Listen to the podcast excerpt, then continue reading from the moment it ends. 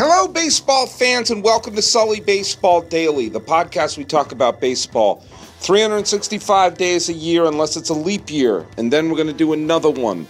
I've been doing this every single day since October 24th, 2012. It's now the ninth day of August 2016. I'm your host, Paul Francis Sullivan. Please call me Sully.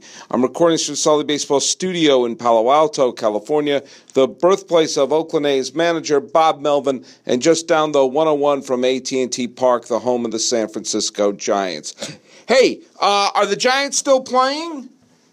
Is that Giants game still going on? I am not convinced it's over. Uh, I, I, you know, I'm going to talk a little bit about the game specifically because – it may have been the game of the year. Uh, the the Giants were losing by a lot in the fifth in the seventh inning when they went on a five run rally, and then the game just got to be truly bananas. The Marlins took the lead, the Giants tied the game, and then both sides just could not do piddly poo. And both teams put runners on base. Neither team could get anyone out. Madison Bumgarner came in as a pinch hitter. And you know what? Jose Fernandez, one of my favorite pitchers in baseball, was pitching a solid game. Yeah, he let probably a little too many hits. He let six hits in the six innings, walked two, but he struck out six. And the Giants were clearly having trouble rallying, and they lifted him. How many pitches did Jose Fernandez throw yesterday um, or this morning. Now look he threw 106 pitches. Well, maybe that's why they lifted him. But you know, they went to the well, brought out Mister 3000 Ichiro, and next thing you know, we're heading into extra innings, and you know, poor what's his name? Dustin is Dustin McGowan. Poor Dustin McGowan, who's gone through enough injury issues in his life anyway pitched three and two thirds innings. He walked five. I think two of them were intentional. Oh know three of them were intentional. Um, so I can't crap him on that. And he got the loss. But man, he comes out of the bullpen and gives you nearly four innings. And then you bring in, you know, Cashner who let up uh, the game-winning hit. It was a crazy game and one where uh, Brandon Crawford he nearly hit for the say. He did not homer. He did everything else. He got seven hits. Seven damn hits, including the go ahead run in the 14th inning. And he was thrown out. He was trying to stretch it into uh, when the ball kind of got away from the the catcher. He tried to get a he tried to run out of the way into to second base. Um, but there he was. He went. He got. He was seven for six or so though. That would be something. If he went seven for six, holy crap! You know, call Ripley's. Um, he went seven for eight, drove in two, including the game-winning run. We'll talk about that later. I think it's safe to say he owned baseball. Uh, I, I've made this observation before, and I'm going to make it again. Somewhere out there, someone is a fantasy baseball owner of Brandon Crawford and he put him on the bench today. He said, "You know what? They're facing Jose Fernandez. Fernandez is probably going to shut him down. I'm going to be clever and not start Brandon Crawford." And lo and behold, he went seven for eight. So be, this was if the Giants win the West, and I think they will. I cannot believe how the Dodgers are, you know, not only hanging in this, but actually making up ground. Big reason for this is the Giants have not been playing well.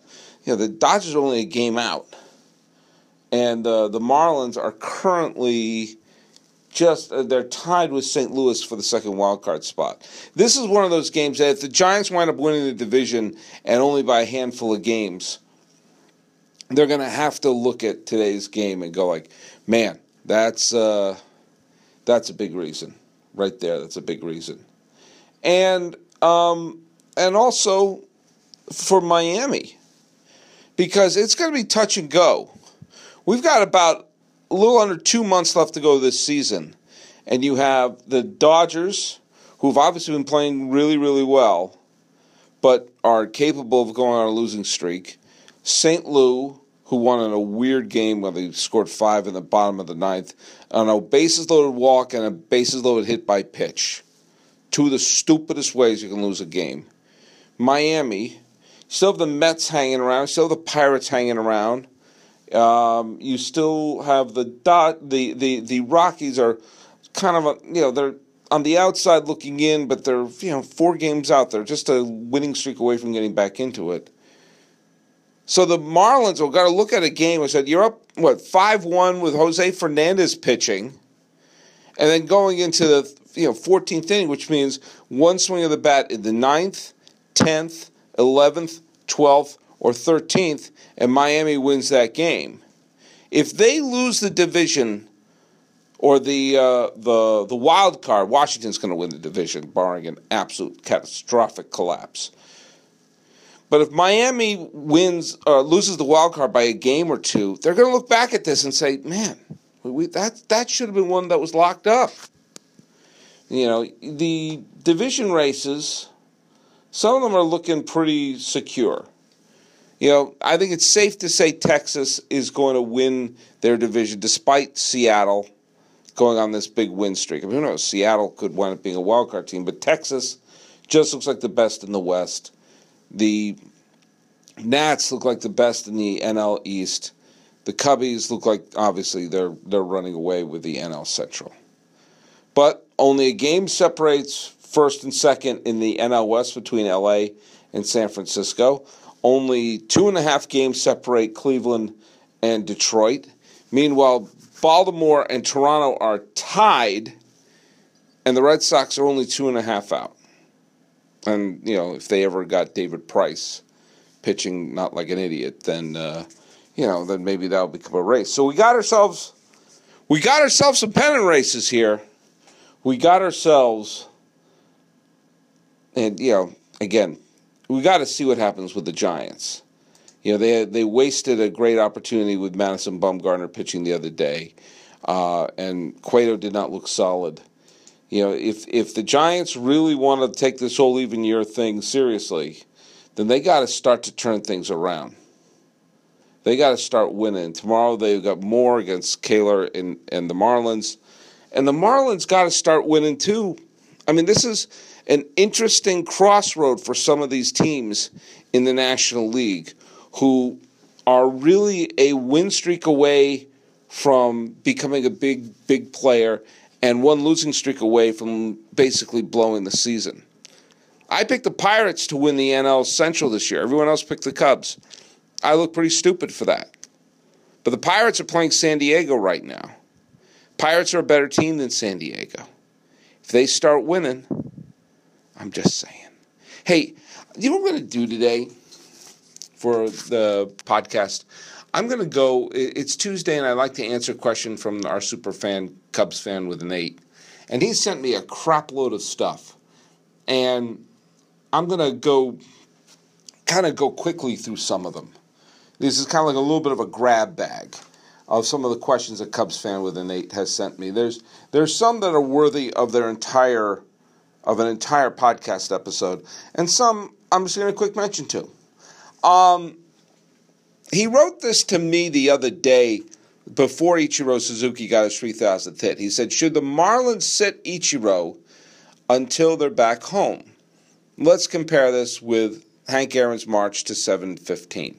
Now, if you're unaware of this, uh, Henry Aaron finished the 1973 season one home run shy of Babe Ruth, 713, which meant that entire offseason was a living hell for Hank Aaron because he got tons of death threats. But people realized if they killed Hank Aaron in that offseason, he would finish with 713 home runs, one shy of Babe Ruth, and Babe Ruth would remain the home run king.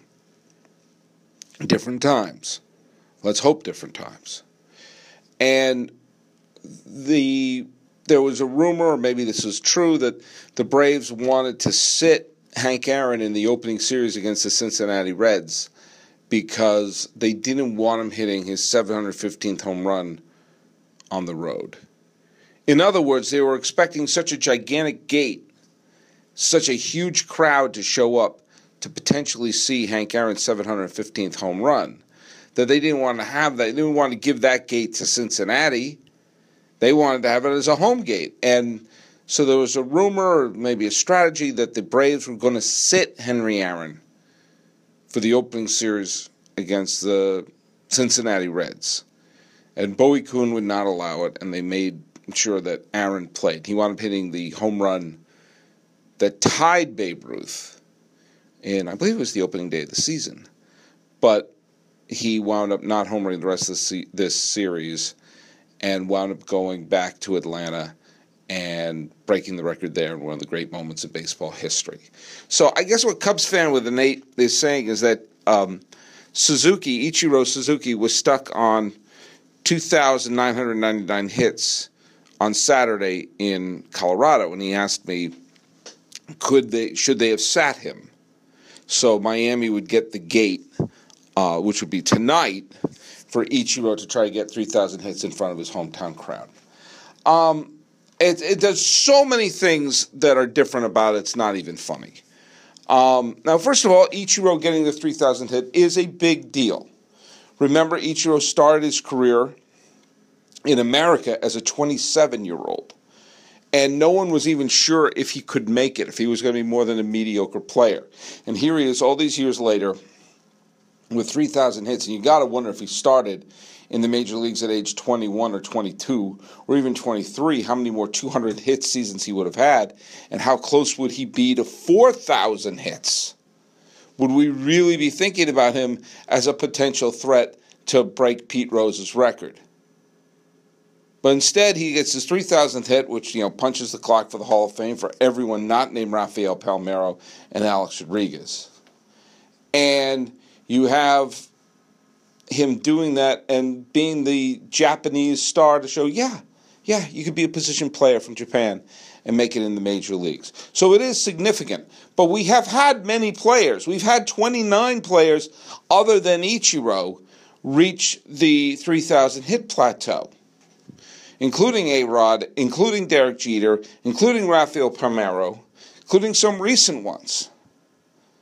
Now, it's not to diminish that accomplishment but nobody had hit 715 home runs.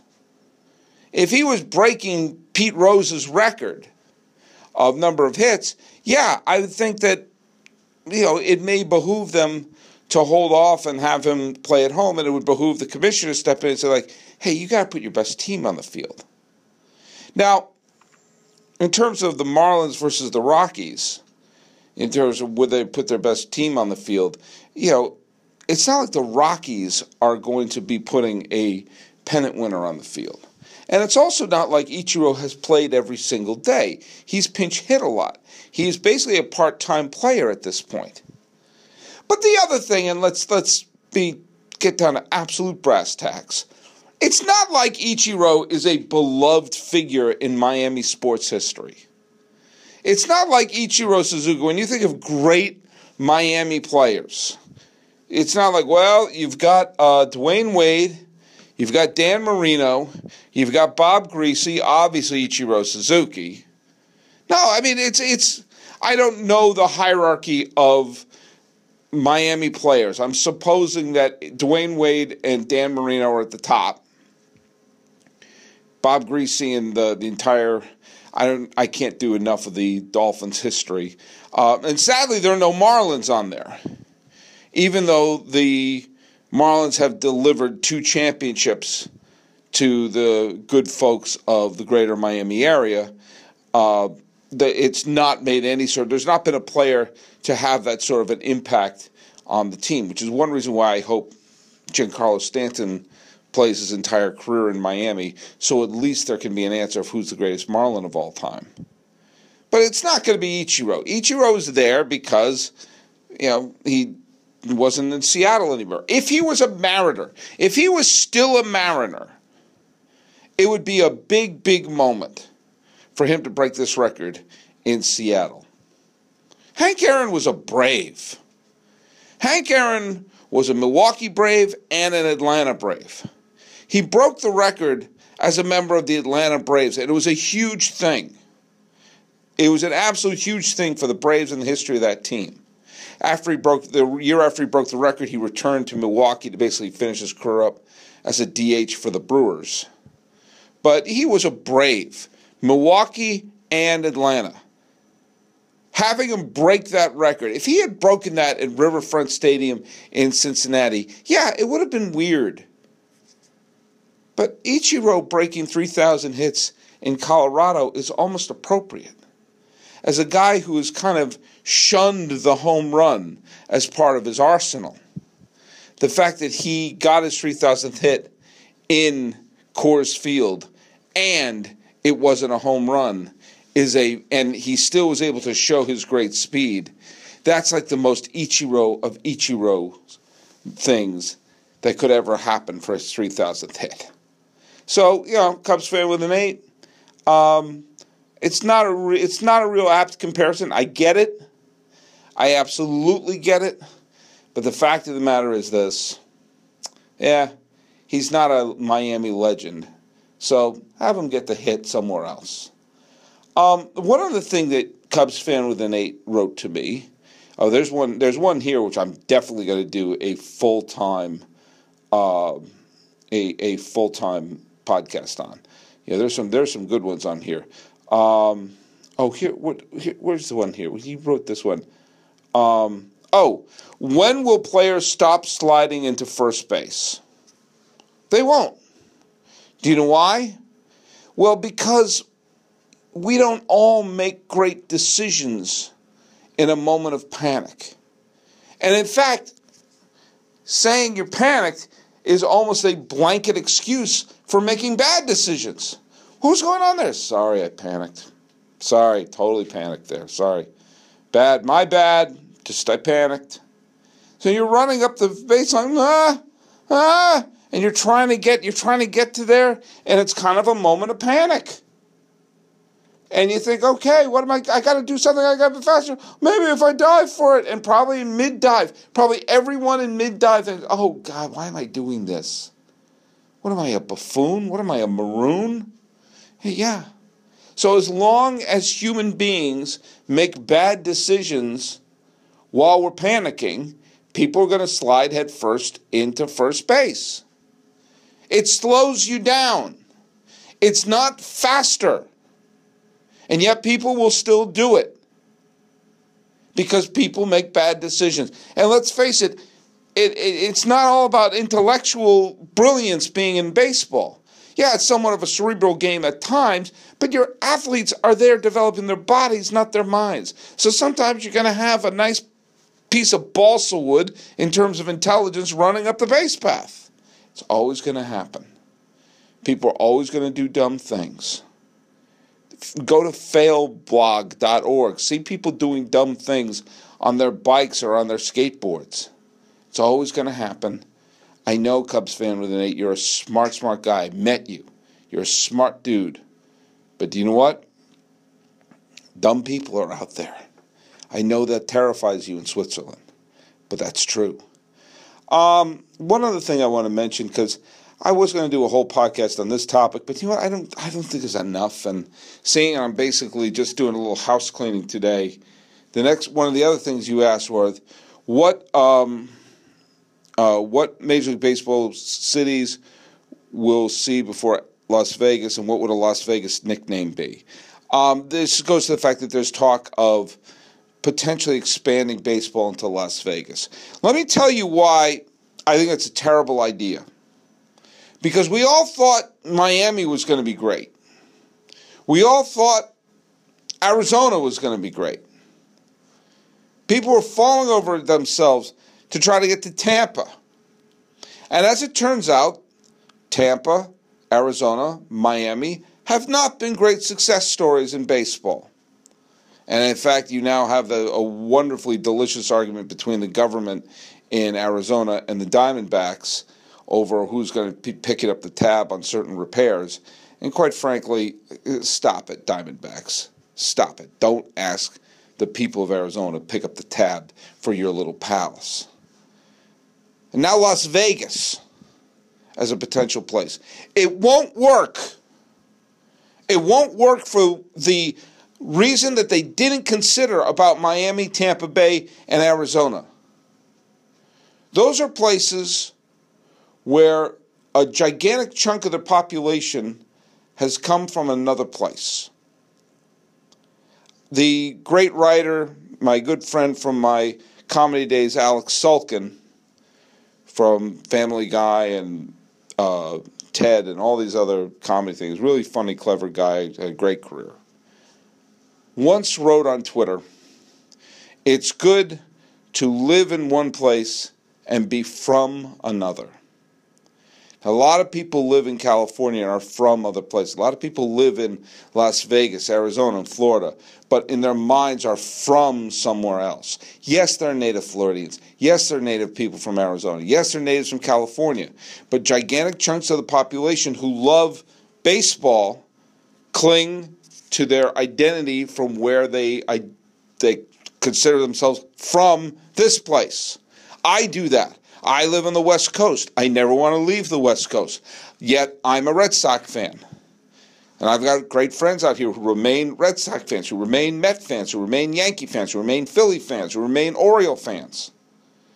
You almost have to find a city where people are from psychologically and then have a team there. This is going to sound weird, but I think a team in Buffalo would be more successful than a team in Las Vegas because you would have a stronger sense and you have a stronger fan base across the country from Buffalo than Las Vegas. That sounds bizarre. I believe it's true. That being said, what would you name a team from Las Vegas? and in a sport where gambling is so for, forbidden. It's such a it's one of the obvious forbiddens that you know I would almost you know raise a middle finger and call them the Las Vegas gamblers. Las Vegas Aces. There was a minor league team and a minor league basketball team called the Las Vegas Stars. There was a minor league baseball team called the Las Vegas 51s from Area 51. Um, you know, I like the idea of the bandits, the Las Vegas bandits, because there's something kind of Western and cool about it, but also there's the one armed bandit. But do you want, if you're going to put a team in Las Vegas, just make it the ultimate middle finger and call them the Las Vegas Roses. You know, after Pete. So, anyway, Cubs fan with an eight. I will do a full fledged podcast on some of these questions you sent me, but I'm doing a little house cleaning today. And we got some big podcasts coming up this week. And I don't know, think about what I said about a team in Las Vegas. Who's from Las Vegas? There's a lot of people who live there, but who's from there? That's a big reason why a team becomes successful or not. It's not as much to do with attendance. It has to do with the presence that the team has. So anyway, who owned baseball? Big surprise, Brandon Crawford, seven hits. That'll do it. Uh, Rob Whalen struck out seven Brewers. Didn't get the decision, but the Braves won four to three. Devon Travis, oh, he's on a tear right now, four hits and uh, drove in the go-ahead run. Blue Jays beat Tampa seven five, and Hisashi Iwakuma uh, seven shot an inning, striking out eight Tigers, and Seattle won 3 0. Half wops, Christian Yelich in the marathon game. Uh, Tyler Anderson pitched well, but the Rockies bullpen imploded. Logan Forsythe got on base four times, homered. Rays lost to Toronto, and um, Michael Fulmer, seven strong innings, but Detroit lost to Seattle. So if you're keeping score at home, Brandon Crawford Devon Travis, Rob Whalen, Hisashi Iwakuma, full wobs, half Tyler Anderson, Logan Forsythe, Michael Fulmer, Fulmer, sorry, Christian Yelich. So go to sullybaseball.com, like me on Facebook, subscribe on iTunes, SoundCloud, YouTube, Twitter, Stitcher, Instagram. I'm everywhere. The music is by Ted Thacker and Patrick Kaliski. This has been the Sully Baseball Daily Podcast. For what the hell day is it? It is the ninth day of August 2016. I'm your host, Paul Francis Sullivan. Please call me Sully.